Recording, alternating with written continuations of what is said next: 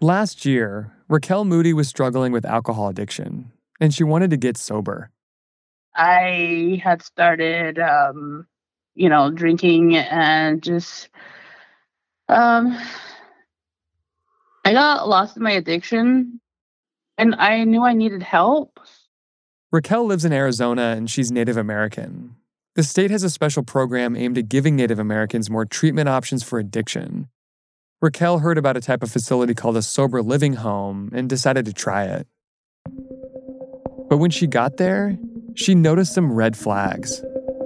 When I arrived at the housing, there was no intake. You know, it was just straight to your room. Um, there's your bed, and there was nothing to do. I mean, we we sat in these sober living homes, just watching TV. I would always question, you know, if there were activities that we could do because I'm a recovering alcoholic. And when I get bored, I want to drink. The only thing they needed from Raquel was her Medicaid number. There were no drug tests. And what surprised her most, people living there were still allowed to drink alcohol. What did you expect it would be like? And then what was it like when you actually arrived? I was expecting them to help me with everything they promised me with. Um, you know, I really wanted to work on myself. I was hoping, you know, these classes that they were offering would help me better myself. And they said that they would help me, and they never did. Thousands of Native Americans like Raquel have also been caught up in sober homes like these, where officials say instead of helping people get clean, many of the homes were actually committing fraud. Welcome to The Journal, our show about money, business, and power. I'm Ryan Knutson. It's Monday, December 4th.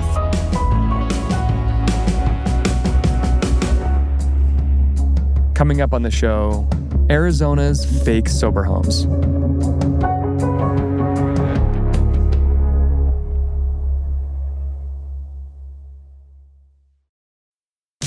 This episode is brought to you by Vonage.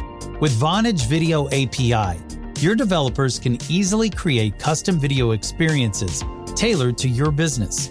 Enhance every conversation with live video, whether it's delivering faster tech support, improving customer service, or enabling interactive meetings and events. Unlock the true video potential of your business. Discover how at Vonage.com.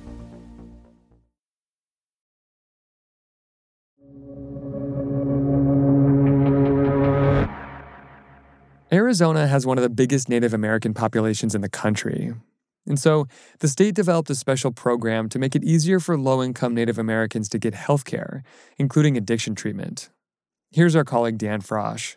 So basically, tribal members can go seek services, in this case, drug and alcohol rehab services, essentially, and they do not have to jump through the same verification hoops that non Native Americans have to.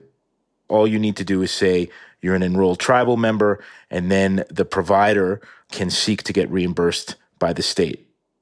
The intention was to make it easier for Native Americans to get addiction services and easier for providers to disperse those services and trying to cut out a lot of red tape. The program led to a big surge in the number of sober living homes operating in the state. What is a sober home? A sober home is supposed to be a place where you live alcohol and drug free, uh, along with other people who are also recovering addicts. And you can work uh, a job while you are trying to maintain your sobriety. And oftentimes, these sober homes will connect you with uh, classes, and these classes are, are supposed to help with your sobriety, give you treatment for your sobriety, etc. Is it sort of like a rehab center? It, it's not a rehab center in the sense that a rehab center, there's a lot more structure and treatment that you'll get in that particular facility. The homes are really where you live.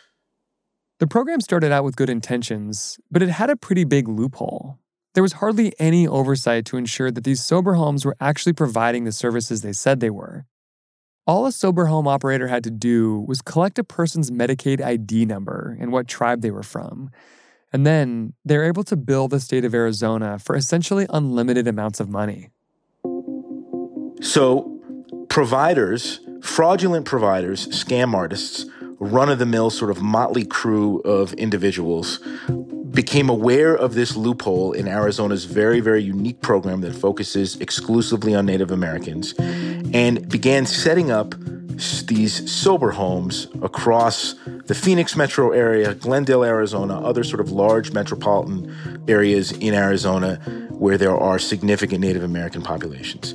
They would target Native Americans who were living on the streets and ask them if they would live in these homes. In some case, they would pay them to live in these homes, small, small amount of money, and then they would bill out to the state rehab services for these individuals without either providing the services or providing only sort of a, a shell of the services. Huh. But the operation still did require people to be there. It wasn't like they could just say, yeah, we treated 500 people last year. They actually needed real people to be in, in these sober homes. They needed people to, to be in the homes, but it wasn't a terribly tall order to tell people living on the street, hey, I got a place where you can live for free. You can drink alcohol and use drugs. Raquel Moody, who we heard from earlier, tried going to several sober homes in the Phoenix area, but she kept having the same experience. I went straight into another sober living house and oh my gosh, that was it was horrible um thinking that, you know, okay, so I'm I'm in a safe place now. These guys will help me when it's just the same thing, just different owners. So every time I went into these these places like I would I would pray that it would be, you know, a program that could help me and you know just to find out they were all the same why, why did why did you keep looking for other sober homes to to go to because i needed help. I i needed to work on myself. I didn't want to you know drink anymore. I didn't want to use anymore. I didn't want to blame everybody for you know my mistakes. I i wanted to own everything that i did and you know just have the ability to think clearly, think, you know, just just I wanted to be okay. And, you know, what I really wanted was sobriety. I, I wanted I wanted to be sober. Sober homes weren't just bringing in people from Arizona. They were also recruiting Native Americans from other states, according to officials.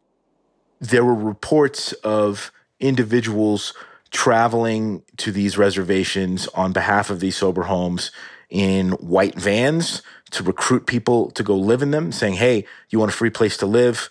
Why don't you come with me? You can dry out in this home in Phoenix. This seemed to be impacting hundreds and hundreds of tribal members, uh, not only from New Mexico from and Arizona, but also as far away uh, potentially as Montana. And these people they were targeting were vulnerable. Yeah. So um, you're not targeting people who have money. You're actually targeting people who don't have any money in order to get money, which is sort of the inverse of the way a lot of scams seem to work these days. Um, so you're targeting the poorest and most vulnerable people living on the streets in the Phoenix area, people who are dealing with addiction, and using those individuals who obviously you know don't have financial wherewithal to as a means of of gaining this huge amount of profit for for yourself. Sober homes were making tons of money on this system, and eventually it caught the attention of authorities. Basically, in 2019, 2020, they started to notice that the amount of money that they were paying out to these facilities under the specific billing code that's used for substance abuse treatment, it had jumped from $53 million in the fiscal year 2019 to $668 million in fiscal year 2022. 50 million to 600 million? Yeah, we had 53 million in 2019. It started going up each year, and by 2022, you had 668 million dollars. That's a massive increase. Huge increase. So it was an extreme growth of these reimbursement requests that signaled to authorities that something was wrong. But what happens when a sober home gets shut down? That's after the break.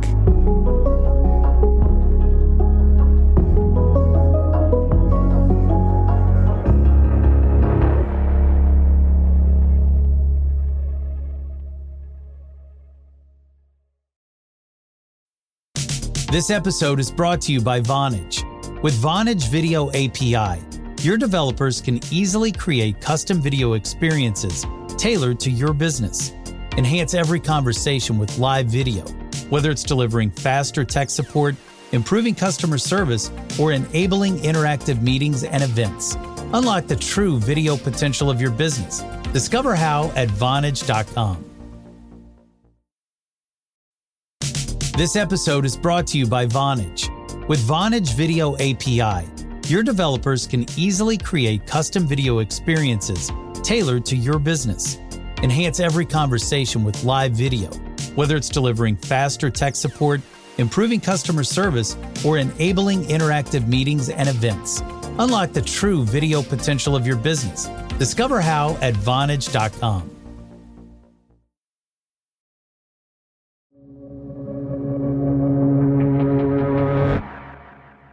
Arizona officials and tribal leaders were becoming increasingly concerned about what seemed to be an emerging pattern Native Americans getting lured into fraudulent sober homes. The state and federal government both investigated and came across some alarming cases. They realized that in one case, Arizona was billed for alcohol treatment for somebody who was four years old. Another provider billed the state for more than a million dollars for services they said they had provided to a woman and her two kids in one year.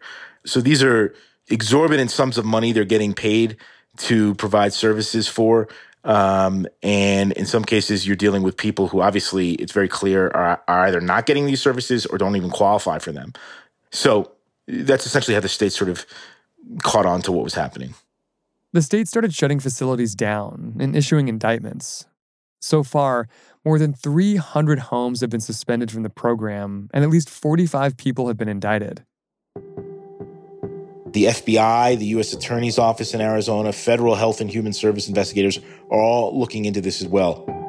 The Attorney General of Arizona has said it is the one of the largest government scams she's ever encountered, if not the largest one in the state of Arizona. Since the crackdown, Arizona has made changes to the program to make fraud more difficult, including capping reimbursement rates for outpatient rehab services but shutting these sober homes down has led to an unintended consequence. Yeah, this is our first stop. There's been a flood of Native Americans who are living at these homes who are now on the streets. The Navajo Nation declared the situation a public health state of emergency. Here, get you some water. You guys doing okay? Yeah. Thank you. You're welcome. That's Reva Stewart. She's a member of the Navajo Nation and for the last two years, she's been trying to help people in Phoenix who've been stranded by these programs. Reva helps run a Native American arts and crafts store. But several nights a week, she runs a small volunteer operation that goes out on the street and hands out basic supplies. Yeah, so we do our um, our bags here. We um, fill them up with necessities, our hygiene kits, socks. We f- try to fill up two containers full um, people donated um, blankets and jackets, Coleman jugs. So we try to get take as many and as much as we can in the both vehicles, and then we'll start hitting the different areas. Her main goal is to help people who are recruited from other states or reservations far away and get them back home. She says she's contacted family members, bought bus passes for people, and has even bought plane tickets. She's pulled in thousands of dollars in donations, but she's also spent her own money. Our producer Pierce Singgih met with her one night in Phoenix. And you guys were, you, you guys are a group of four. Like you're not a big nonprofit. We're not even a nonprofit. No, we're just um, for people who care about our people. Is that why why you're why you're doing this? Like, this must be really hard work, and to do this for going on two years. It is. It is hard work. It is very emotional. It's very um, time consuming.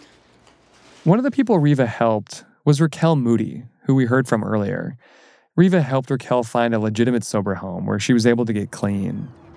Now, Raquel goes out with Reva and helps do outreach on the streets. Are you guys hungry? We have sandwiches. Water? I was able to, you know, find the, the good, uh, well, the right program. And I've been, uh, I, I feel a lot better, you know, compared to last year in the condition that I was in. Like right now, today, I, I'm happy.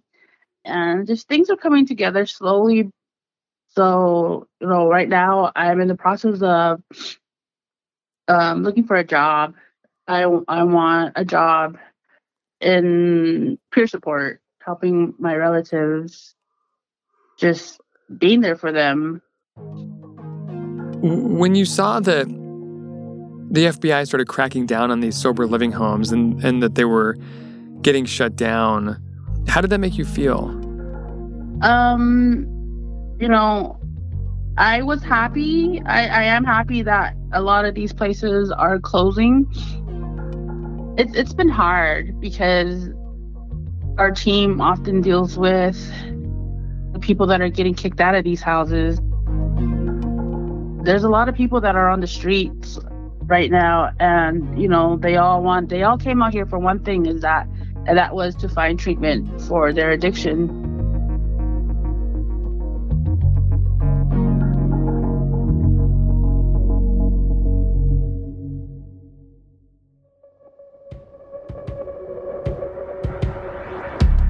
That's all for today, Monday, December 4th. The Journal is a co production of Spotify and the Wall Street Journal.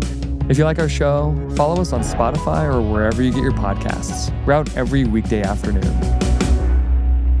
Thanks for listening. See you tomorrow.